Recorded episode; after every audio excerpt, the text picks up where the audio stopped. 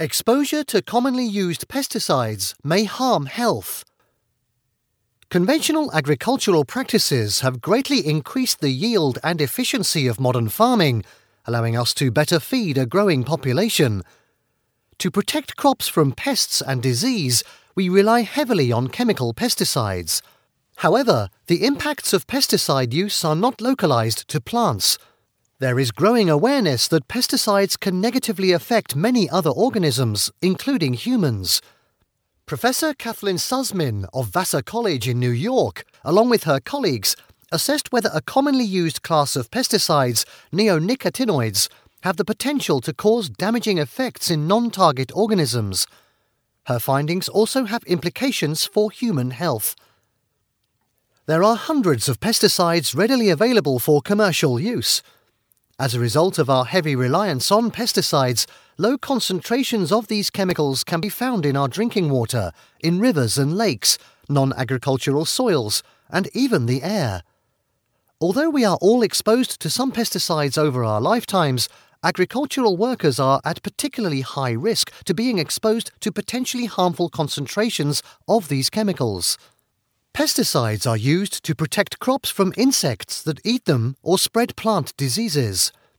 Most of these chemicals work by targeting the neural control of muscle contraction in the insect, leading to paralysis and death. Among the five major types of pesticides, neonicotinoids are the most common. This is in large part because they are designed to selectively bind to a specific amino acid sequence found only in insects. Consequently, they have long been advertised as being harmless to humans and other animals. However, recent studies have suggested that unintended exposure to neonicotinoids can negatively impact the physiology and behavior of non target insects, such as bees, which are important pollinators, and many vertebrate animals, including birds, frogs, fish, and mammals.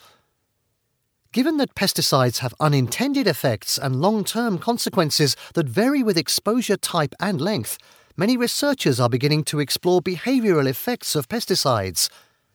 Measuring behavioral effects is more sensitive than simply measuring lethality, allowing researchers to determine the long term effects of various pesticides.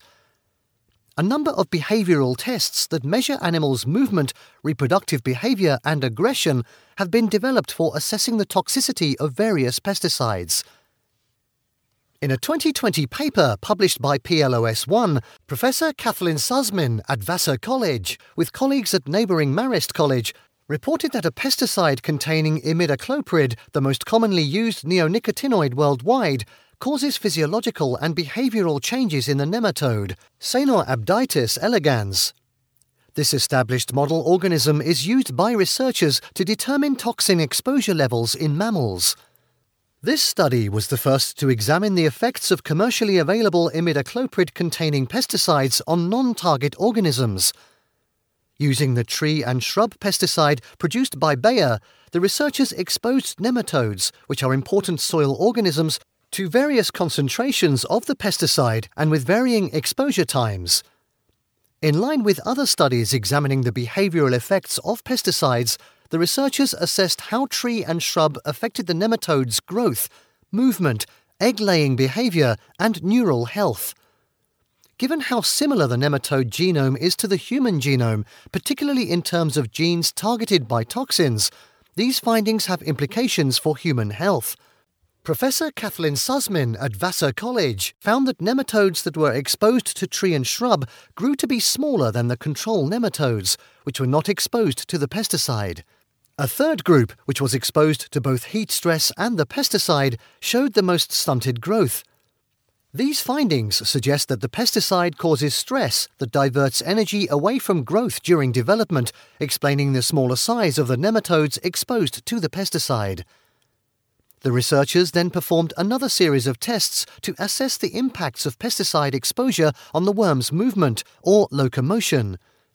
They found that locomotion was decreased in nematodes exposed to tree and shrub, but only when chronically exposed from the egg state to adulthood. Nematodes that were only exposed for 24 hours, starting in the young adult stage, were not affected.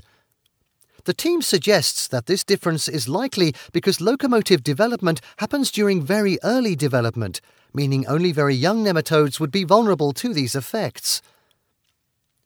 The researchers were particularly interested in the impacts of the pesticide on the reproductive behavior and physiology of the nematodes. They found that the pesticide reduced the numbers of egg laying nematodes in two separate groups. One group was raised with pesticide exposure and transferred to a pesticide free area to lay their eggs. The other group was given the reverse treatment. The worms were not exposed to the chemical during growth, but were moved to an area with pesticide treatment to lay their eggs. These results show that the pesticide can impact egg laying in two ways. In this case, tree and shrub both inhibited egg development in young nematodes exposed to the pesticide and signaled to adult nematodes that the pesticide containing environment was not favourable for egg laying. The researchers also documented poor fertility in nematodes exposed to tree and shrub. Based on their results, the team suspects that the pesticide also impedes egg formation in the worms. Along with changes to behavior, nematodes raised with pesticide exposure showed signs of neural degeneration. Specifically, the cell bodies of neurons in exposed worms were swollen. This is a sign of degeneration that usually does not appear until a nematode's post reproductive life. However, the team's nematodes that showed these signs of degradation had not yet reached adulthood. The researchers speculate that this neural damage could be the main cause of the observed behavioral effects, though this is still unknown. The findings of this study suggest that imidacloprid, the active ingredient in tree and shrub, can cause a myriad of issues in non insect animals, impairing their development, locomotion, egg laying, and neural health. This research is a clear warning sign the results warrant further studies investigating how imidacloprid and other commercially available neonicotinoids can have negative health impacts on animals, including humans.